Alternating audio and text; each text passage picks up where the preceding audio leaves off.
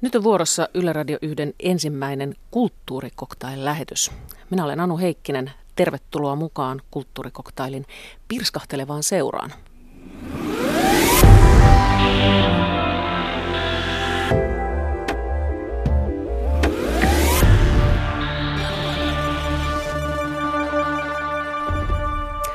Kulttuurikoktail on siis Yleisradion uusi kulttuuriohjelma.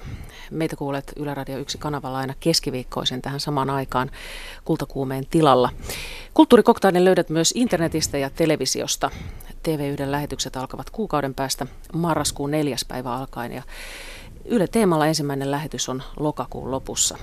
Ja tänään voit katsoa jo ensimmäisen kulttuurikoktailijakson Yle Areenasta. Ja siellähän on myös paljon klippejä tarjolla. Nyt päivän aiheeseen. Keskustelemassa tänään kulttuurikoktailissa ovat naapurussovittelija Mirjam Attias, yhteisöpedagogi ja mediapersoon Abridahim Husu Hussein ja kulttuurikoktailin toimittaja Marju Tervola. Tervetuloa. Kiitos. Kiitos. Tänään puhutaan maahanmuutosta, siihen liittyvistä kulttuurieroista ja seksuaalisuuteen liittyvistä kysymyksistä asioista, joista on tosi vaikea puhua, koska keskustelu ryöpsähtää heti ääripäihin. Joko se keskustelu menee niin, että puhutaan seksuaalirikoksista niiden pahimmissa muodoissaan, tai sitten asia vaijataan täysin kuoliaaksi, eli sitä asiaa ikään kuin ei enää ole. Kun puhutaan maahanmuutosta ja seksuaalisuudesta, niin mikä teitä asiassa eniten askarruttaa? Mirja Mattias. Mua askarruttaa ehkä se, että jos me puhutaan seksuaalikulttuurista, niin mikä on meidän oma seksuaalikulttuuri? Mikä on se suomalainen seksuaalikulttuuri, mihin pitää, pitää antaa käyttöopas? Se on se ensimmäinen asia, mikä tulee mieleen. Ja sitten sit myös no, kyseenalaistan sitä kulttuuriajattelua, että kuinka paljon, kuinka paljon me lähestytään ihmisiä kulttuurin edustajina. Et mun mielestä on tosi vaarallista, kun me jaetaan semmoista kulttuuriasiantuntemusta. Mun mielestä se pitäisi ehkä kieltää lailla, koska se vaikeuttaa aina yksilöiden välistä kohtaamista. Mä oon tota paljon nyt ollut tekemisissä eri paikkakunnilla ihmisten kanssa, johon tulee vastaanottokeskuksia. Ja tämä seksuaaliteema nousee siellä aina, koska valtaosa turvapaikanhakijoista on nuoria miehiä, jotka kulkee ryhmissä. Ja ihmiset, naiset ja teinitytöt niin tota, pelkää ja on aika huolestuneita siitä, että onko tämä nyt turvallista ja, ja miten nämä ihmiset nyt sitten suhtautuu meihin ja mitä tässä pitäisi olla. Ja sitten mä pelkään niin kuin, antaa mitään yleistystä, että, mm. että siellä kulttuurissa se turvapaikanhakijajoukko on niin heterogeeninen, että mä en uskaltaisi sanoa, että miten heille kannattaa kertoa asiasta, vaan mun mielestä se on aina niin kuin, pitää käydä se keskustelu henkilöiden kanssa, jota asia koskee, jotka asuu vierekkäin, jotka on siellä samalla kylällä. Sano turvapaikanhakijoille, että hei, tiedättekö te, että ihmisillä on teistä sellainen käsitys, että te olette uhka. Mitä te siitä ajattelette? No mites Husu? No tietysti, tietysti mitä tuota, no, niin Mirjam äsken sanoi, niin allekirjoitan, mutta e, minua enemmän askarruttaa taas siitä niin kuin, ä, tabuusta. Miten se asia tehdään niin tabu, että siitä ei saa yleisellä tasolla keskustella tai ilman tunteita. On muutama kerta itsekin yrittänyt avata keskustelua tästä, kun mulla on Facebookissa oli 3000 seuraajaa ja, ja aina ajankohtaisia asioita aina yritän tuoda siellä esille. Ja huomaan helposti, kuinka yksi eh, henkilö voi siellä sanoa mielipiteensä ja muut alkavat niin kuin tavallaan teilaamaan sen henkilön sen mielipiden vuoksi. Ja silloin se keskustelu kokonaan karkkaa käsistä ja sitten mulla tulee yleensä, että en mä jaksa tässä olla mukana, joka pitäisi koko keskustelua pyyhkiä pois tai sitten annan sen elää oma elämänsä loppuun mielestäni tota, olen samaa mieltä Mirjamin kanssa siinä, että, että ensinnäkin kun itsekin tulen Suomeen, niin en ole koskaan saanut tietää, mikä on valtaväestön kult- seksikulttuuria vieläkin. Että et, et seko, että mennään baarin, juodaan ihan täysin känninä ja sitten mennään tuntematon ihmisten kanssa ja sitten tota, ollaan, ollaan, ollaan jossain ja seuraavana päivänä herätään, että kenen kanssa, ups, Hyi, kenen, kanssa, kenen kanssa olin ja, ja kaikki tämmöistä. Mutta tota, siinä, siinä niin kuin samalla tavalla kun puhutaan kotoutumisesta, niin tästä seksikulttuuristakaan ei ole semmoinen niin kuin varsinaista, tämä on se suomalainen seksikulttuuri, mihin teidän pitäisi kotoutua. Se, sellaista etiketiä ei ole. No jos Marjut Tervola, sinä kirjoitit artikkelin, jossa sä käsittelit tämmöistä miesten ja naisten viestintään liittyviä väärinymmärryksiä ja, ja palautteen perusteella niin se askarruttaa ihmisiä paljon. Niin mikä sua itse asiassa askarruttaa tässä? No mä oon miettinyt semmoista, että onko tässä jotenkin niin ennakkoluuloja, jotka häiritsee tätä keskustelua, että suomalaisen naisen ainut kokemus tällaiseen lähi-idästä tulevaan mieheen saattaa olla sieltä jostain aurinkorannalta, jossa se kokemus on voinut olla sitä, että niitä kosioita tulee ovista ja ikkunoista, jolloin on jäänyt mietityttämään, että mikä tämä juttu on ja, ja sit siitä tehdään helposti tällaisia yleistyksiä, että onko tämä joku, mikä tämä juttu on. Mm. Ja tänään luin tuota lehdestä sitten semmoisen esimerkin, missä tällainen arabimies itse kertoi siitä, että oli kysynyt neuvoa ilmeisesti vastaanottokeskuksesta tai joltain kouluttajalta, että mitä hän tekee tilanteesta, kun suomalainen nainen Hibrakassa jossain diskossa oli tullut istumaan hänen syliin, että mitä tässä pitäisi niin tehdä. Hänelle oli sitten annettu jotain neuvoja, että viisasta on niin sanoa, että voisitko siirtyä pois. Eli tämä tyttöjen käytös saattaa hämmentää.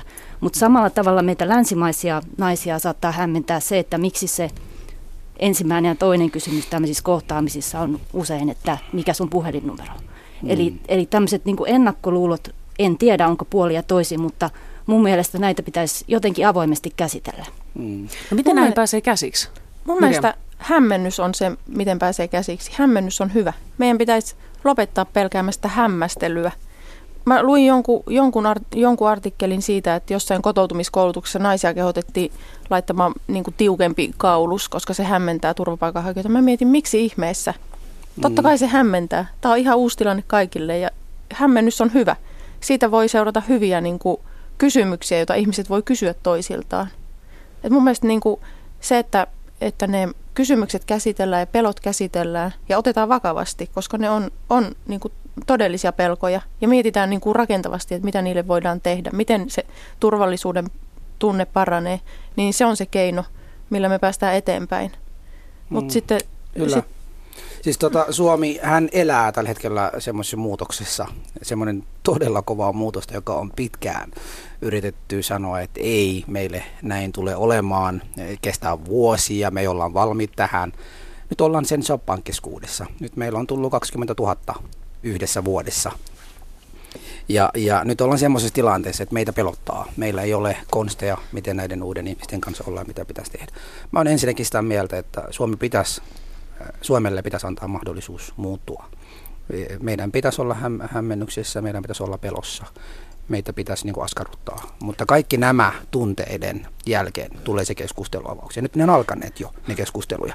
Nyt jengi käy keskustelua tästä ja, ja muuta. Mä itse näin tota, mä ajelin välillä taksia ja, ja keskellä yöllä, niin, niin tuossa tota Helsingin yöelämässä noin 22-vuotias nuori, just varmasti maahan tullut laukku niin kuin selässä tavallaan vielä. Ja, ja siinä niin kuin vähintään 50 suomalainen täti siinä ja, ja vähän niin kuin päissä vähän käy seksuaalisesti käsiksi sitä nuorta miestä ja siitä niin kuin huomaa myös, että siinä niin kuin tämä nuoren miehen niin kuin, ei tiedä mitä pitäisi tehdä, että et voisiko edes niin kuin tällä tavalla käytäytyä yleisesti tai, tai julkisesti.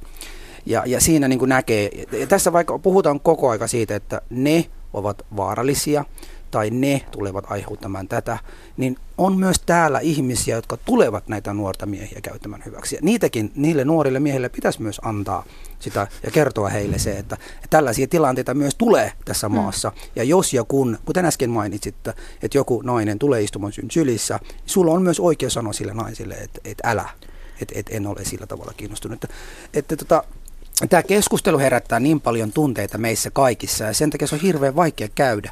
Ja, ja mä niin olen sitä mieltä, että kun me ei kerran voida pitää tunteita tästä erossa, no käydään vaikka tunteilla.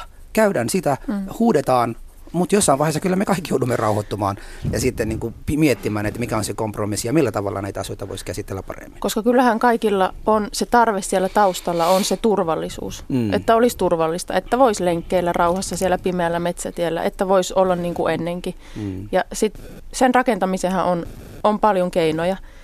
Mutta tota, yhden näkökulman haluan nostaa esiin, että, että tämä niin kuin pelon käsittely on tärkeää, mutta meillä on Suomessa nyt ryhmiä, joiden intresseissä on lietsoa pelkoa ja joiden intresseissä on ylläpitää pelkoa. Mm. Ja tota, jotkut ihmiset hyötyy siitä valtavasti, että toiset ihmiset pelkää. Vastaanottokeskusten ö, lähiympäristöön on lähetetty kirjeitä, jossa, jossa niin kuin huo, ollaan huolissaan vanhuksen ja lasten ja naisten turvallisuudesta. Ja mm. sitten kutsutaan ihmisiä vastarintaan. Mm. Ja tota, mun mielestä niin kuin, no, näidenkin ihmisten kanssa pitää avata keskustelu. Jos se kieltäytyy dialogista, niin sitten pitää myöskin vetää raja, että selvä. Mm. Sä et halua nyt rakentaa sitä turvallisuutta, mitä me täällä yritetään tehdä. Mm. Mutta siinä, siinä, on tota, siinä on se keskustelun toisen puoli on se, että e, mä oon käynyt vastaanottokodeissa. Mä jossain vaiheessa kävin Helsingin Kaisaniemen puistollahan on aina puhuttu, kuinka vaarallinen alue se on. Ja mä muutama yötä silloin, kun tuli leffasta, joskus kymmenen illan jälkeen, niin mennyt sinne katsomassa, mitä kaikkea, mitä kaikkea siellä tapahtuu. Ja, ja oli yksi erä, erä siltä, kun siellä oli kolme nuorta suomalaista naista. Se oli kesän aikana, heillä oli champagnepulloja mukana. Heitä oli niin, kuin, niin vähissä vaat, niin vähissä niin kuin vaateissa pukeutuneita kuin voi olla. Ja sitten noin viiden metrin päästä oli noin 6-7 maahanmuuttajataustaista tyyppiä. Ja se stereotyyppi niin kuin iski minuakin. Siinä tilanteessa mä jouduin niin oikeasti kyttäilemään, jäämään sinne, että hitto, mä en halua mitään huomenna iltalehteen, että Kaisaniemessä on taas joku vaaleatytöt niin kuin tehty paha. Niin mä istun tässä, kunnes noin mimmit lähtevät sieltä pois. Et, et se stereotyyppi niin kuin vaikutti minuakin sillä tavalla. Mutta mä mietin sen, että, että vastaanottokodien lähe, läheisyydessä on niitä perheitä, jotka käyvät ihan normaalielämää – he eivät ole näissä keskusteluissa mukana. Enemmistö näistä on, ihmisistä on. ei puhu. Eikö tarkoita sitä, että he eivät koe niin kuin näitä ihmisiä, niitä ei pelota. Siis mä oon mm. nähnyt mm. ihmisiä, jotka siellä ovat, e- eikä niitä kiinnostaa, mutta mut on, se, on se kyllä ihmeellistä se, että se niin pieni marginaaliryhmä tällä hetkellä aiheuttaa näin suurta halota tässä mm. yhteiskunnassa. Mm. Otetaan tässä vaiheessa keskusteluun mukaan Väestöliitosta asiantuntija Anita Novitski. Novitski hyvää iltapäivää. Hei, hyvää iltapäivää. Sinä olet ollut tekemässä yhdessä maahanmuuttoviraston kanssa tällaista koulutusmateriaalia kotouttamiseen. Ja yksi osio tässä materiaalissa käsittelee juuri tasa-arvoa ja seksuaalisuutta. Maahanmuuttoviraston mukaan materiaali ei ole vielä kunnolla käytössä nyt vastaanottokeskuksessa, niin minkä takia? Tällä hetkellä siis vastaanottokeskuksissa on niin paljon ihan tämmöisiä päivittäisiä arkiasioita hoidettavana, että, että tätä ohjelman mukaista niin harraste- ja opetustoiminnan kokonaisuutta ei ole käsittääkseni sinne pystytty suoraan viemään. Mutta testattu se on ja olemme käyttäneet sitä kotoutumiskoulutuksissa, eli niiden henkilöiden kanssa, jotka ovat jo saaneet oleskeluluvan. No mikä on ollut sit isoin haaste tämän materiaalin käytössä? Minkälaisia havaintoja olette tehneet? No, meidän hankkeessa, jossa sitä alun perin toteutettiin Helsingin kaupungin rahoituksella, niin se suurin haaste on kouluttajat ja ohjaajat. Eli tämä suomalainen puoli, jotka suhtautuvat seksuaalisuudesta puhumiseen aika, tai, tai pitävät sitä hyvin vaikeana aiheena maahanmuuttajaryhmien kanssa – sen sijaan, kun me oltiin sitten meidän porukka kouluttamassa, niin nämä itse ryhmät olivat hyvinkin valmiita avaamaan sitä keskustelua, puhumaan kiinnostuneita asioista. Mutta monet opettajat ja ohjaajat kokevat, että se ei kuulu niin kuin heidän osaamisalueeseensa ja heidän kenttäänsä. No mitkä sitten kysymykset nousi nyt maahanmuuttajien kanssa tehdyissä niin kuin näissä koulutuksissa, kun sanoit, että he on halukkaita keskustelemaan, niin minkälaisia asioita he nostivat esiin? Me testattiin sitä materiaalia sekä naisten ryhmissä, miesten ryhmissä että tämmöisissä ryhmissä, joissa oli naisia ja miehiä. Ja ehkä keskeisimpiä aiheita, jotka naisten ryhmissä nousivat, olivat lasten seksuaalikasvatukseen liittyvät, tämmöisiin seksuaalioikeuksiin liittyvät, eli miten puhua oman lapsen kanssa ja seksuaaliterveyteen liittyvät kysymykset. Ehkäisyyn, lapsen saamiseen, lapsettomuuteen, tämän, tämän tyyppiset. Miesten ryhmissä sitten ehkä niin kuin tärkeimmät tai keskeisimmät kiinnostuksen kohteet olivat äh, esimerkiksi erilaiset, äh, erilaiset tämmöiset äh, perheelämään liittyvät haasteet, miesten, lasten ja naisten oikeudet perheissä, erityisesti erotilanteissa, ja sitten sit ihan sen niin kuin seksuaalisuuden erilaiset ilmentymät ja miten Suomessa suhtaudutaan erilaiseen seksuaalisuuteen, niin kuin näkö, heidän näkökulmastaan erilaiseen seksuaalisuuteen, yksinkertaisesti esimerkiksi homoseksuaalisuuteen tai muihin tällaisiin ilmiöihin, jotka, jotka puhututtivat näitä miehiä paljonkin. Eli teidän kokemuksen mukaan niin kun, sitä tietoa halutaan ottaa vastaan ja sillä on niin kuin ikään kuin tilausta? Kyllä. Me, meidän kokemus oli ryhmien kanssa siis erittäin positiivinen. Ryhmät olivat, olivat valmiita ja avoimia ja se palaute oli, että tätä pitäisi olla enemmänkin.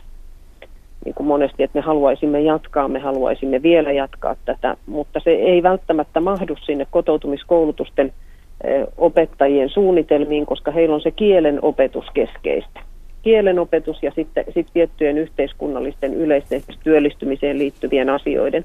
Ja monet opettajat pitivät tätä vieraana.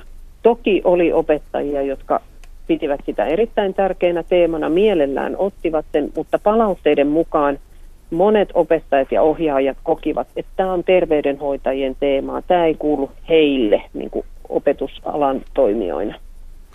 Hyvä, kiitos paljon näistä kommenteista, Väestöliiton asiantuntija Anita Novitski. Kiitos ja hyvää jatkoa. Joo, kiitos samoin ja hyvää koulutusta sinne Nurmijärvelle, jossa olet parhailla. Mirjam Attias, onko sulla samanlaisia kokemuksia kuin Anita Novitskilla? Että maahanmuuttajilla on niin kuin tarvetta ja, ja niin kuin he haluavat ottaa vastaan sitä tietoa? Mm, joo, joo. Et enemmän Kyllä. onkin sitten niin kuin oikeastaan nyt, niin kuin tässäkin tuli esiin se, että kouluttajien ase, niin kuin, En mä tiedä. Mä luulen, että aika asenteessa. paljon... Niin ja mä en nyt puhu tietenkään samasta asiasta kuin Anita, kun mä puhun niin kuin ihmisten kesken tapahtumasta vuorovaikutuksesta ja siitä, mitä pelkoja ihmisillä on tai huolia, miten niitä käsitellään yhdessä niin kuin lähiympäristössä, vaikka nyt vastaanottokeskusten tapauksissa, niin, niin tota, mun mielestä kyseessä on enemmän se yhteyden luominen ja luottamuksen rakentaminen – et sitten kun ihmisiä on saatettu yhteen, niin Suomi on täynnä viisaita ihmisiä, jotka löytää, niin kuin, kun paikallisesti luodaan niitä yhteyksiä niin kuin näiden väestöryhmien välille, ja mm. kun syntyy dialogia, niin ihmiset keksii ne ratkaisut itse siihen, että miten me parannetaan meidän turvallisuutta, miten me puhutaan näistä asioista. Mielestäni kun se yhteys on olemassa ja luottamusta on rakennettu, niin silloin ei ne asiat ole niin vaikeita käsitellä yhdessä. Mm. No miten se ne, on mun kokemus. No, no, miten ne parhaiten mm. tehdään? Siis mi- miten se tehdään niin, että, että se, niin se parhaiten onnistuu, tämä dialogin luominen? No, no mä teen siis käytännössä työkseni joo. sitä, että nyt vaikka kun perustetaan vastaanottokeskuksia, niin mä järjestän asukasiltoja, tilaisuuksia, keskustelua, jossa ihmiset saa tuoda ne huolet ja pelot esiin ja sitten mietitään niin kuin ratkaisukeskeisesti, miten edetään ja sitten otetaan vastaanottokeskuksen ihmiset mukaan ja sitten yhdessä luodaan. Ja en minä keksi mitään, ihmiset itse keksii ne ratkaisut. Tota, jos mä niin otan vaikka esimerkkiä, mä itse tulin 15-vuotiaana Suomeen ja Pernio oli se vastaanottokoti, jossa aikoina asuin. Mä muistan tilaisuus, jossa meille kerrottiin äh, tästä seksivalaistuksesta tai mitä nyt pidettiin joku tunti siitä. Ainoa asia, jonka mä muistan siitä parin tunnin sessiosta oli se, että somalitaustainen nainen, joka toimi tulkkina, esitteli meille, miten kondomit käytetään. Mutta mä muistan saman asian mun se, se, se, on, se on se ainoa asia siitä koko kahden tunnin 15-vuotias nuori, me hihiteltiin siellä, me oltiin, mitä hittoa, siis sä et voi naisena tulla meille kertomaan, miten. Sitten tuolla oli, tuolla oli käsi, kädessä banaani ja sitten toisessa kädessä se oli ottanut äh, kondomia ja, ja siinä. Me oltiin niin jähmeettyneenä siinä, että nuoria miehiä, kaikki jalat ristissä ja katsomassa, että mitä. Ja, ja, ja mun omasta puolestani voin sanoa, että 20 vuotta myöhemmin mä en muista yhtään, mitä siellä puhuttiin. Mä muistan ainakin, siellä oli banaani, siellä oli kondomi ja tämä nainen yritti meille selittää sitä, että näin kondomi käytetään. Joten, joten se viestin, viestin välittäminen, miten ihmisille uusia tulijoita, ihminen, joka ei koskaan ole puhunut seksuaalisuudesta, tai jolta on tavallaan suojeltu kokonaan seksuaalisuuden mm. puhumisesta. Siis jengi, jotka eivät tiedä, että heidän isä ja äiti joutuu menemään sänkyyn, jotta ne saavat lapsia. Pääsee. Mutta, mutta mutta eivät ole koskaan nähneet, kun oman äidin ja isän pussaamassa, tai niin kuin, äidin ja isä myös niin kuin pitävät siitä. Ja Suomessakin on se, että hyi, mun oma äiti ja isä, niin, niin kuin, sehän on semmoinen niin asia, mikä ei välttämättä edes nuoret halua nähdä. Ja näitä vielä suojellaan vielä lisää. Ja sitten kun sä tuut niin kuin sellaisista kulttuurista kokonaisuudessaan uuteen kulttuuriin, jossa tota, no niin, televisiosta tulee joka toinen ohjelma, jossa nyt myös homoseksuaalisuus niin kuin näytetään ihan niin kuin normaalina asiana, niin sun elämä mullistetaan kerralla.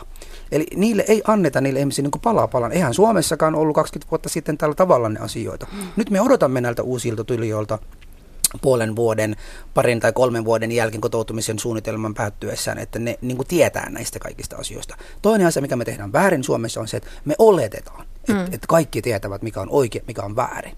Niin ei välttämättä kaikki tiedä. Meidän on pakko käydä näistä keskustelua. Siis mä niin kuin sanoisin sen, että jos äh, nyt kävisin uudestaan se banaanikondomikeskustelu Perniossa, niin, niin, niin sä, toivoisin, että se olisi toivoisit? mies, se olisi niin kuin mieshenkilö, joka olisi meille tullut ensinnäkin kertomaan, että siinä se, vaikka niin kuin se naiskuvio kokonaan pois, se, sehän on niin kuin häiriötekijä. En mä sano millään tavalla, että se on niin kuin paha asia, mu, mutta nuorelle, nuorelle miehelle se voi olla häiriötekijä siinä tilanteessa. Ja kun nämä tapahtuu, niin jos sä otat niitä häiriötekijöitä, jotta se viesti menisi perille, mm. koska sun tavoite loppujen lopuksi on se, että sä saat ja pääset perille näihin ihmisiin, että sä saat välitetty heille viestiä. Jos sä saat nyt viesti välitettyä minun kautta 80 prosenttia ja sä saat Mirjamin kautta välitettyä 70 prosenttia, niin kuin laskelmallisesti sun pitäisi käyttää sun palvelua siinä mielessä. Ja, ja tässä niin kuin ajattelen, että meidän pitäisi näiden ihmisten kodiin tai mennä niihin alueisiin, missä he ovat.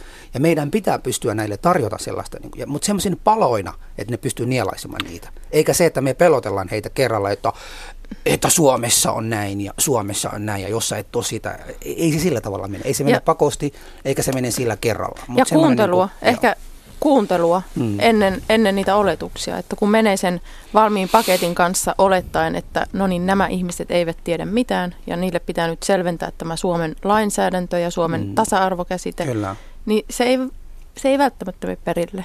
Et jotenkin mä... niin kuin dialogin luomista.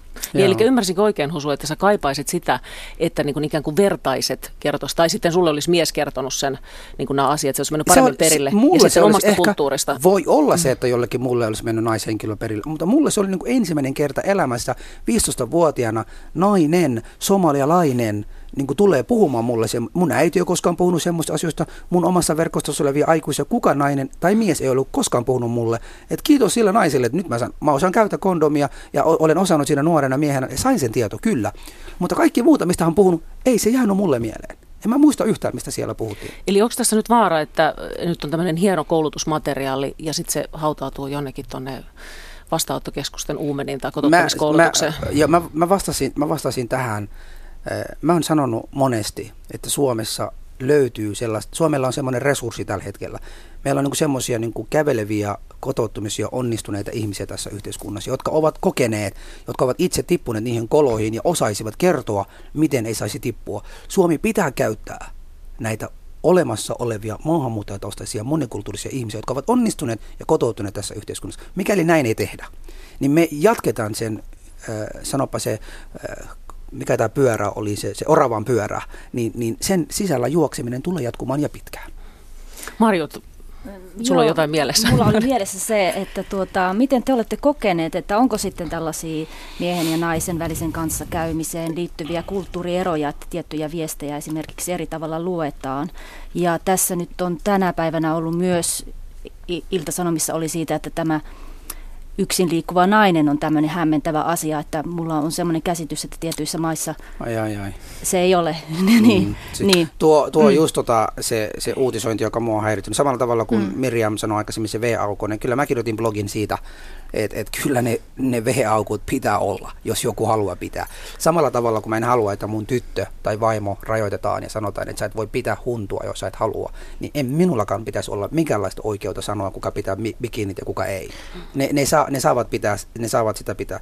Mutta se, se niinku, yksi, yksi, yksi niinku tärkeä, tärkeä viesti tässä on se, että ensinnäkin meidän pitäisi tulla kaikki tuosta niin kuin tornin päältä, missä me koko aika niin kuin näytämme, osoitamme sormia muihin mm. koko aika, että sinä olet väärässä, sinä olet oikeassa. Meidän mm. pitäisi tulla sieltä tornista alas kaikki.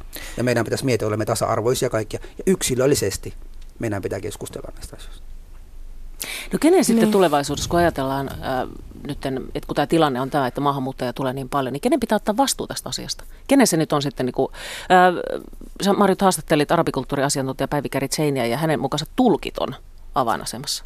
Hän nosti tulkkien niin kuin, roolin? No hän nosti sen sillä tavalla, että jos ajatellaan, että ihmiset, jotka ei osaa, nämä on vaikeita asioita ja jos ei osaa englantia riittävän hyvin, niin niin sitten omalla kielellä ensinnäkin pitäisi käydä ja sitten mm, olisiko sitten tulkilla enemmän sitten tämmöistä niin kulttuurin tai myöskin niin näkemystä, näkemystä niin sen toisen silmin tästä asiasta. Mm. Mä en, en tiedä. tiedä. Siis... Mun mielestä, ja tässä tilanteessa se tulee hyvin esiin, että se on kaikkien asia. Mm. Se on niin kuin sen ihmisen asia, joka on huolestunut siitä, että kun siinä naapurissa asuu se turvapaikanhakija, se on hänen asia niin kuin luoda se suhde ja, ja puhua ja kertoa omista rajoista ja kertoa siitä, mitä itse ajattelee. Mm. Tämä, tämä tilanne näyttää niin kuin sen, että, että me ei olla oikein Suomessa totuttu siihen, että asiat on, niin kuin, ei ole kontrollissa. Mm. Ei ole viranomaista, jolle voi tehdä valituksen, koska tämä on tällainen kriisitilanne. Kaikki ja silloin, ka- se on niin kuin kaikkien ihmisten oma vastuu. Ja, ja kyllä sen niin kuin yhteistyön kautta ihmisillä paranee myös se turvallisuuden tunne. Se ei ole niin pelottavaa. Mm. Mutta mä mietin, niitä kulttuurieroja on tietenkin. Mutta, mutta jotenkin aina kun tätä aihetta lähestyy sitä kautta, niin me kavennetaan itse sitä meidän käsitystä siitä ihmisestä ja, ja niin kuin jotenkin aliarvioidaan, että et nyt jos mä puhun näistä turvapaikanhakijoista, jotka tulee, ne on niin kuin selvinnyt läpi Euroopan, ne on nähnyt niin kuin varmasti vaikka mitä ennen kuin on tullut Suomeen, että ei pidä aliarvioida ihmisiä. Pitäisi niin kuin puhua sille tasavertaisesti mm. si, niin kuin omista käsityksistä. Mun mm. mielestä se on se, se on se keino. Mm. Mä eilen puhuin yhden irakilaisen kanssa, joka opetteli hirveästi suomea yhdessä vastaanottokeskuksessa ja sitten hän sanoi mulle, että sä oot hyvä nainen. Ja mä oikein säpsähdin silleen, mä en ole kuule nainen. Sä tarkoitat varmaan, että mä oon hyvä tyyppi. Ja sitten mä ajattelin itsekin, että voi vitsi, halutaanko me oikeasti näin seksitöntä ja harmaata. Mm. Niin kuin tavallaan, että mä en voi olla nainen, kun mä heti ajattelen, että et no äläpä nyt, onko sulla nyt mielessä jotain, että sulle mä en ole mikään nainen kuule, mä olen vain tällainen työntekijätyyppi. Mm. Ja sitten mä niinku yritän selittää sitä, joo, että, että mikä suomen kielessä, eihän me edes käytetä paljon sanaa me, nainen. Me, me, me keksimme kohta semmoinen appsi, missä niin näkee kuuden eh, metrin niin säteellä, tota, kuka on ma- mitä, mitä joku toinen ajattelee susta ja pitääkö sun olla hänestä kaukana. Mutta tuossa tulkin käyttämisestä on toiminut tulkina ja, ja Muistan tapaukseen, jossa niin kuin henkilö, joka oli matkalla Suomeen, raskattu useasti. Ja sen, sen niin kuin salakuljettajan myötä, koska täällä ei ollut rahaa, niin hän käytti hänet hyväksi. Ja tämä naishenkilö tuli Suomeen, pyydettiin tulkiksi. Siinä on kaksi poliisimiestä, minä, pienessä huoneessa ja hän. Ja hän tärisi siinä tilanteessa. Ja mä niin kuin vaan yksinkertaisesti, se ihminen minussa sanoi sille poliisille, että mä en voi tätä hommaa nyt tehdä että mun on pakko pystyä puhua tuolla naiselle että ensin, että mun pitäisi tietää, että, että voisiko hän edes niin kuin olla semmoisessa mielentilassa, että hän voisi edes sulle antaa.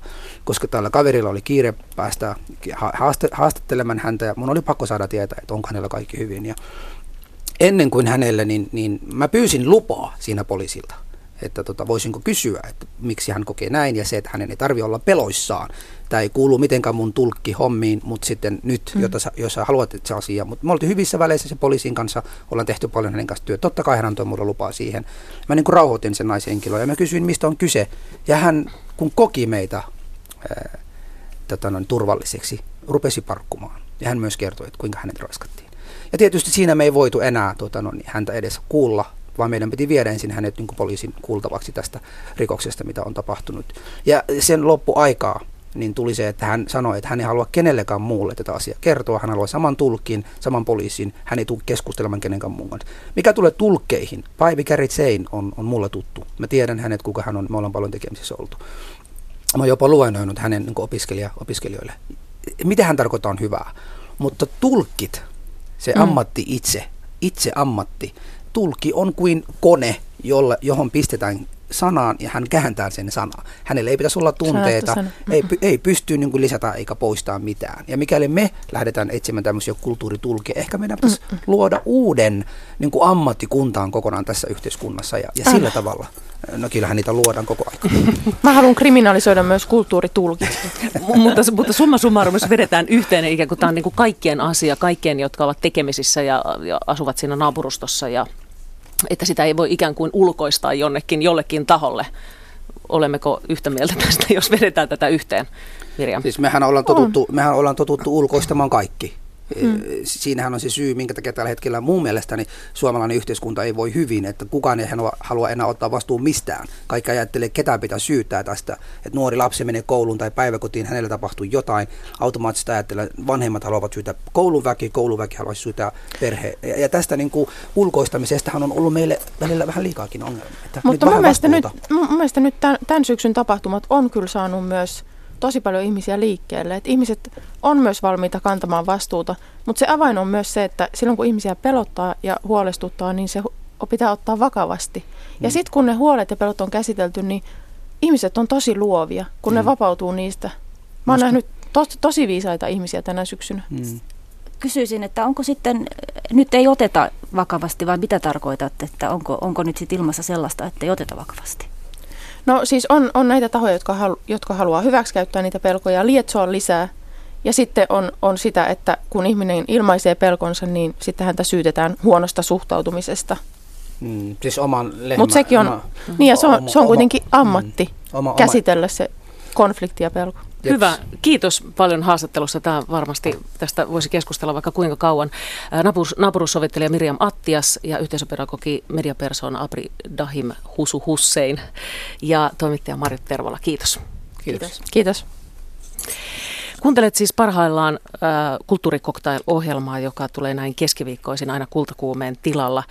Äh, ja kulttuurikoktailhan on Yleisradion uusi kulttuuriohjelma, joka ottaa paljon kulttuurisisältöjä internettiin, äh, myös radion, radion ja television ohella. Ja internetistä löydät muun muassa sen, että miten äh, sarjakuva herää uudella tavalla henkiin, kun se puhalletaan lasiin. Ja sieltä löydät kahden suomalaistaiteilijan, Sini Majurin ja Ella Varvion – Äh, idean siitä, miten, miten se tehdään. Ja sieltä sivulta löytyy myös äh, video, jossa toimittaja Joni Ruus avaa Helsingin taidemuseon ja kiinalaistaiteilijan Ai Weiwein äh, taidetta, että miten, miten se pitäisi ymmärtää. Mutta nyt meillä täällä vieraat vaihtuu ja, ja meillä on tullut studion Kiasman intendentti Maria Sakari. Päivä. Tervetuloa kulttuurikoktailiin. Kiitoksia. Tässä oli nyt melkein sanat menee sekaisin, kun oli niin, niin tuota, tämmöinen lentävä vaihto. Teillä avautuu Kiasmassa perjantaina näyttely yhteiskunnallisesta taiteesta otsikolla Eri mieltä, nykytaiteen toisin ajattelijoita. Palataan vielä hetkeksi tähän äsken käsiteltyyn aiheeseen. Niin mitkä on nykytaiteen keinot käsitellä tällaisia maahanmuuttoon liittyviä vaikeita aiheita, kuten seksuaalisuutta? No tietenkin taiteella on, on ihan omanlaiset keinonsa sinänsä käsitellä asioita, jos mä ajattelen esimerkiksi tätä eri mieltä näyttelyä. Siellä on hyvin monenlaista taidetta, siellä on videoita, installaatioita, käsitöitä. Et esimerkiksi Tanja Boukali, joka näistä taiteilijoista kaikkein selkeimmin käsittelee maahanmuuttoa, tämä on Melila-projekti, teos, joka käsittelee Marokon pohjoispuolella olevaa kaupunkia Melilaa, joka on espanjalaisten hallussa ja joka nyt on rakentanut tällaiset isot piikkilanka-aidat reunustamaan tätä kaupunkia niin, ettei pakolaiset pääsisi sinne, sinne Euroopan puolelle niin, niin hän, hänen teoksissaan nyt ei välttämättä tule ehkä tämmöiset sukupuolikysymykset niin voimakkaasti esille, mutta tokihan Tokihan niissä tämä kokonaisuus sisältää myöskin esimerkiksi naisten kuvia, siis hän on valokuvannut näitä henkilöitä, jotka on joko siellä toisella puolella aitaa tai sitten aidan sisällä. Ja siellä esimerkiksi on tällainen tarina filippiniläisestä naisesta, joka on ollut Syyriassa apulaisena jossakin suhteellisen rikkaassa perheessä. Ja tämä perhe on esimerkiksi ottanut tältä palvelijalta passin pois. Niin että nyt tässä tilanteessa, kun Syyrian sota oli puhjennut, niin, niin hän tietenkin halusi paeta sieltä, sieltä maasta ja, ja tota, hän on nyt sitten passittomana siellä Melilan porteilla jäänyt ikään kuin, niin kuin jumiin. Niin välitilaan sinne. Välitilaan, mutta, mutta tietenkään tässäkään asiassa nyt ei välttämättä se niin kuin naiseuden kysymykset ja seksuaalisuuden kysymykset välttämättä nouse esiin. No ehkä se miehen ja naisen, kävin mitään eilen, eilen vikaisesti teillä on näyttely siellä valmisteilla, valmisteilla, niin kävin katsomassa, niin siellä oli tämä egyptiläinen Amal Genavi, ja, tota, ja hän käsittelee tätä miehen ja naisen problematiikkaa niin kuin Egyptissä. Ja, ja se oli niin kuin kiinnostavaa. Hän oli palkannut joukon tällaisia työnhakijoita, jotka aamuisin menee hakemaan työtä. Ja, ja näistä oli pääosa oli miehiä. Ja, ja sitten hän oli pistänyt tuota tässä performanssi, performanssissa nämä, nämä henkilöt konttaamaan pitkin Kairan katuja. Ja tästähän tuli sitten aikamoinen hulapolo ja, ja tota, härdeli siellä. Kerro siitä, että miten nämä, miten nämä reagoi nämä paikalliset ihmiset tähän? Joo, eli tämä teos on nimeltään Hiljaiset lampaat ja, ja siinä todellakin nämä, nämä henkilöt, jotka Amal Kenavi on, on palkanut sinne, niin ryömivät, konttaavat pitkin Kairon katuja ja tämä, tämä performanssi itse asiassa ei kovin pitkälle saanut jatkua, kun se pysäytettiin. Ja nimenomaan miehet, siis egyptiläisessä kulttuurissa itse asiassa miehet ovat niitä, jotka voivat olla kadulla, jotka ikään kuin käyttävät sitä yhteistä julkista tilaa. Ja, ja siitä syntyi aikamoinen sanakopu sitten tämän taiteilijan kanssa ja, ja nimenomaan siitä, että kuinka hän naisena – ikään kuin alentaa miehiä tällä tavalla. Ja, ja, ja sitten tietenkin myöskin nämä taiteen kysymykset, että, että mitä, mitä taiteen nimissä voidaan tehdä. Ja, ja siinä hyvin, hyvin kiehtovalla tavalla tulee itse asiassa tämä kiistely kenen, kenellä on oikeus mihinkin, millä tavalla kuka voi hallita ketäkin. Ja itse asiassa se myöskin paljastaa aika hyvin näiden miesten ajatusmaailman kautta sen, että itse asiassa he on niitä alistajia, jotka eivät oikeastaan naiselle antaisi minkäänlaisia oikeuksia toimia, toimia maailmassa ja, ja nimenomaan tämmöisessä julkisessa tilassa naisen toimiminen on, on aika rajoitettua. Eli kyllä niin kuin tämän tyyppisiä äänenpainoja varmasti siitä näyttelystä löytyy, eli, eli feministisiä ajatuskantoja. Mihin se muuten päättyy? Mitä se, sit se vaan, niin kuin, mä en ihan loppuun sitä nähnyt silloin, siis mihin se päättyy? Päätyykö se siihen, että tilanne vaan se itse asiassa ei päädy mihinkään. Eli se vaan jää siihen niin kuin Tilanne siihen, jää auki. Niin, aivan, että se jää siihen kiivaaseen keskusteluun. Se jää keskusteluun ja, ja siinä oikeastaan ei, ei niin kuin, nämä eri mieltä olevat henkilöt pääse ratkaisuun siitä, että, että mikä on oikeutettua tai mikä ei. Ja, ja tavallaan se on myöskin osoitus siitä, että, että minkälaiseen sit, aggressioon voi, voi tällainen erimies, erimieli, tai niin kuin se, että ei hyväksy toisenlaisia ajatuskantoja, mihin se saattaa sitten johtaa. No tämän teidän, te aloitte tehdä tätä näyttelyä äh, siis kolmisen vuotta sitten. Onko Joo, kyllä. Joo, valmistella tätä yhteiskunnallista taiteesta käsittelevää näyttelyä, niin, niin tajusitteko te silloin, että miten ajankohtaista tämä nyt tulee olemaan tai nyt on? Tietenkään ei voitu, ei voitu nähdä, että mihin, mitä tämä, tämä tulevaisuus tuo tullessaan, mutta toki niin kuin sen ymmärsi siinä vaiheessa, että minkälaisia niin kuin, kipupisteitä maailmalla oli ja minkälaisia kriisejä maailmassa oli. Ja myöskin sitten sen kolme vuotta sitten monet, monet näyttelyt käsitteli aika laajastikin erilaisia yhteiskunnallisia kysymyksiä. Mutta se, mitä me huomattiin, että, että monissa näyttelyissä näitä kysymyksiä käsiteltiin hyvinkin dokumentaarisen aiheiston kautta. Eli ikään kuin dokumentoitiin tiettyjä tapahtumia tai kerrottiin yksityiskohtaisesti jostakin tapahtumista. Ja me haluttiin kuitenkin katsoa ja, ja nähdä, että, että millä tavalla taiteen keinoin ikään kuin, niin kuin vähän runollisemmin ja, ja jotenkin yleisemmällä tasolla käsitellään tällaisia suuria yhteiskunnallisia kysymyksiä, kuten epätasa-arvoa, rahojen eri, niin kuin epäoikeudenmukaista jakautumista, erilaisten yhteiskuntajärjestelmien välisiä konflikteja, mutta sitten myöskin toki ihan ihan aktuelleja poliittisia kysymyksiä, niin kuin Ukrainan kriisi. Siitä on esimerkiksi kaksi erillistä teosta kahden tai eri taiteilijan teosta, tai toinen on taiteilijaryhmä. Ja sitten myöskin tämä Melilla-projekti, joka, joka on, on siis todellakin hyvin aktuelli tällä hetkellä, eli puhuu maahanmuuttajista, pakolaisista. Minkälaisia niin kun, keskusteluja te kävitte silloin, kun te mietitte, että millä, millä ajatuksella te lähdette kokoamaan tätä näyttelyä ja keitä siihen halutaan ja valitaan? Ja mitä niin kuin, avaa, avaa jotakin niistä niistä keskustelusta? No me itse asiassa aika pitkälle lähdettiin sitten pohtimaan niin kuin sitä teoreettistakin taustaa siinä ja, ja mihin, niin kuin, että meillä oli tavallaan, meitä on neljä tässä näyttelytyöryhmässä, neljä kuraattoria ja Meille kaikille oli aika selvää, että me ei haluta tehdä näyttelyä, joka, joka no, todellakin dokumentoi maailman, maailman tilaa, vaan että me halutaan lähteä pohtimaan asioita vähän syvällisemmin. Ja, ja siinä yhteydessä meidän niin kuin teoreettiseksi lähtökohdaksi tuli Jacques Rancierin, ranskalaisen filosofin, ajattelu siitä, että demokratian tärkeimpiä edellytyksiä on se, että sallitaan erimielisyys. Ja, ja tietenkin tämä erimielisyyden ajatus on tällä hetkellä hyvin, hyvin polttava, jos me ajatellaan maahanmuuttoa esimerkiksi Suomessa, että minkälaista vihapuhetta esimerkiksi meidän nettisivut on täynnä. Eli se, että itse asiassa ei sallittaisi toisin ajattelemista tai erimielisyyttä, että et siinä, siinä ikään kuin tämä tämä vihan lietsonta äh, tulee hyvin, hyvin selkeäksi siinä mielessä, että, että jos ei anneta erimielisyyden kukkia, niin sitten se tuottaa vihaa. Mikä Mari Sakari sinua itseäsi niin kun eniten jotenkin tässä tematiikassa kiinnostaa tai, tai niin kuin mietityttää? No, no mun, mun mielestä siis ihan henkilökohtaisesti mun mielestä taiteella on hyvin suuri merkitys siinä, millä tavalla ihmiset ikään kuin suhtautuu maailmaan. Taide pystyy avaamaan ihmisten silmiä, taide pystyy tavallaan äh, näyttämään äh, hyvin moni monipuolisesti sen, että asiat ei ole yksinkertaisia, että yksinkertaisia ratkaisuja ei ehkä löydy, mutta voidaan kuitenkin pyrkiä johonkin parempaan. Että et aina on mahdollisuus löytää jotain, jotain toisenlaisia ratkaisuja ja, ja siinä mielessä mun mielestä on, on että mä uskon taiteen, taiteen voimaan ja kykyyn muuttaa jopa maailmaa, muuttaa ihmisten ajattelumalleja ja sitä kautta muuttaa mahdollisesti maailmaa. Jos ajatellaan tätä niin kuin tällaista yhteiskunnallista taidetta, niin mihin, mihin niin kuin tämmöiseen niin kuin historialliseen jatkumoon tämä voisi niin kuin sijoittaa siis sillä lailla, jos ajatellaan tällaista historiallista aikajanaa?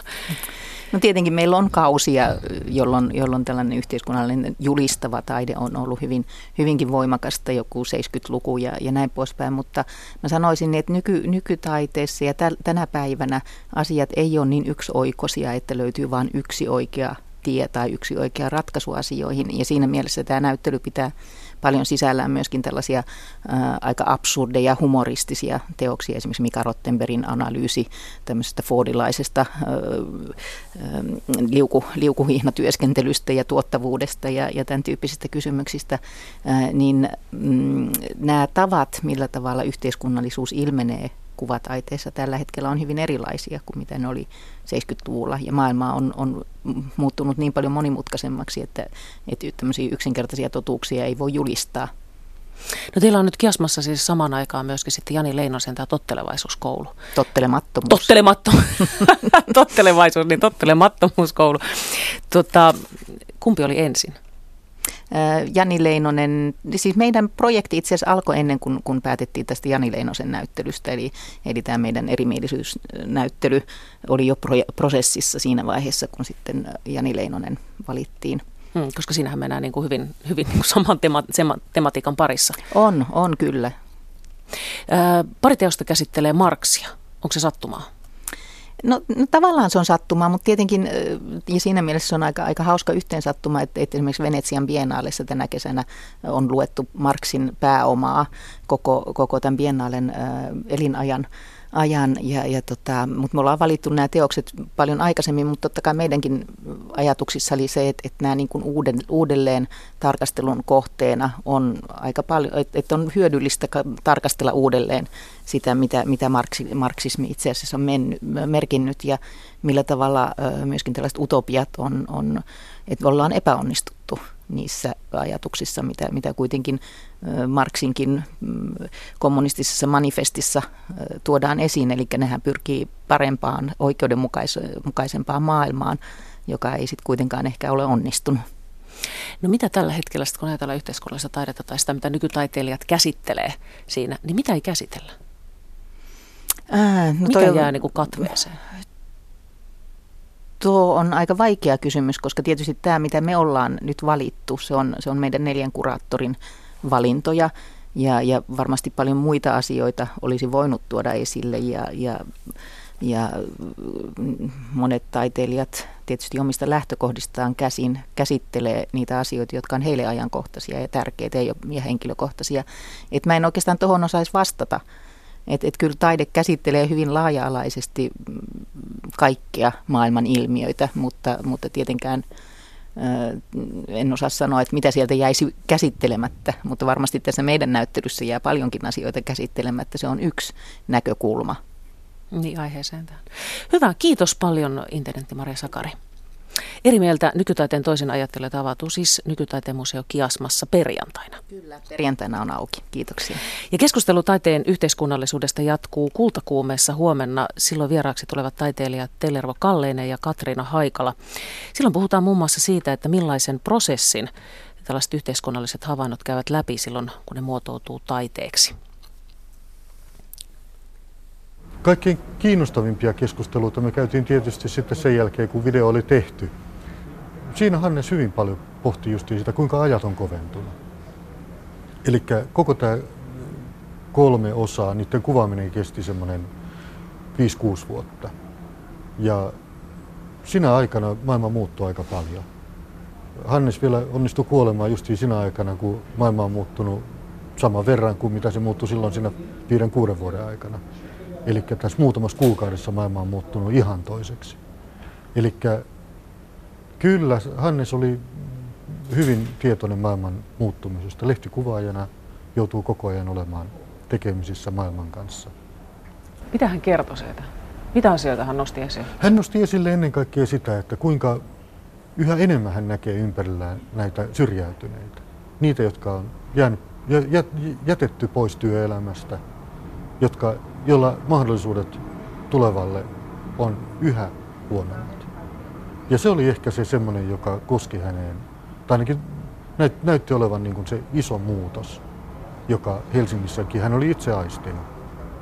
Että siitä semmoisesta suurkaupungiksi muuttuvasta, jossa nämä tämmöinen suurkaupungin ongelmat, yksinäisyys ja erillistyminen, niin ne on semmoisia, jotka on, ja vieraantuminen, ne on kaikissa suurkaupungeissa tapahtuneita asioita.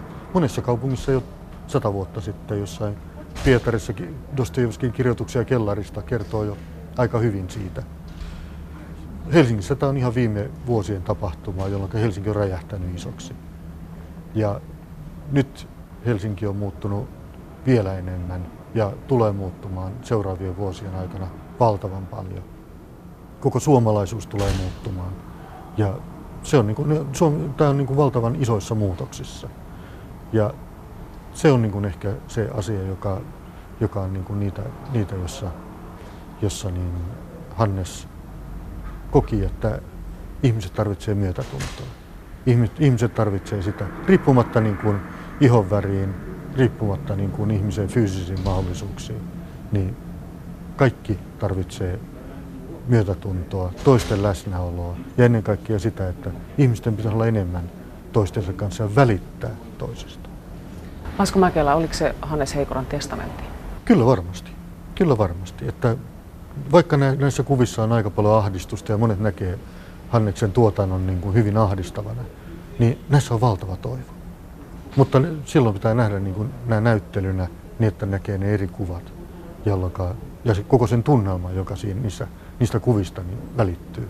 Niin se on ehkä se, Hanneksen suurin testamentti on ehkä kuitenkin se, että toivo on.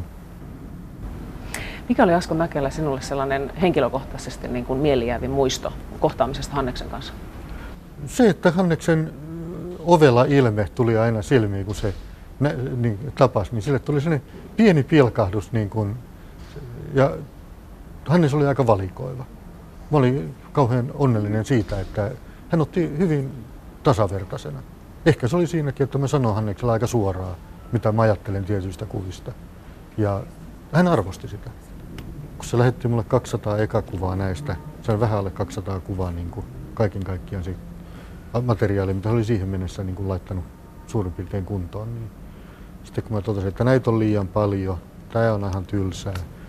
Nämä on hyviä mun mielestä ja tässä on hienoja teemoja, mutta tuo on huono. Kuulin, kun puhelimessa alkaa ääni kiristymään. Sitten kuuluu vaan kloks. Ei tapahdu yhtään mitään. Neljän päivän kuluttua sitten tota, tulee tekstiviesti. Oli toikios. Näin naurahti kuraattori Asko Mäkelä, jota siis haastattelin Hannes Heikuran näyttelyssä helsinkiläisessä Virkakalleriassa. Siellä on esillä Hannes Heikuran Helsinki-trilogian päätösosa We Walk Alone. Hannes Heikurahan äh, kuoli viime keväänä, mutta ehti juuri saada valmiiksi tämän Helsinki-trilogian. Ja tämän haastattelun myötä äh, ensimmäinen kulttuurikoktail saa päätöksensä ja huomenna on jälleen sitten vuorossa samaan aikaan kultakuume. Kiitos. Yeah.